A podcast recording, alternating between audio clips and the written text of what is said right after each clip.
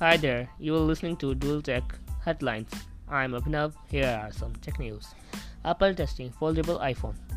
Apple has started sending foldable iPhones to its assembly partner Foxconn for testing purposes, with a possible release in September 2022, reported China media portal Economic Daily News. Apple has also reportedly asked Foxconn to perform over 10 million opening and closing tests the first foldable iPhone will reportedly offer 8 GB of RAM and 256 GB of storage, with a price of starting at just $1,499.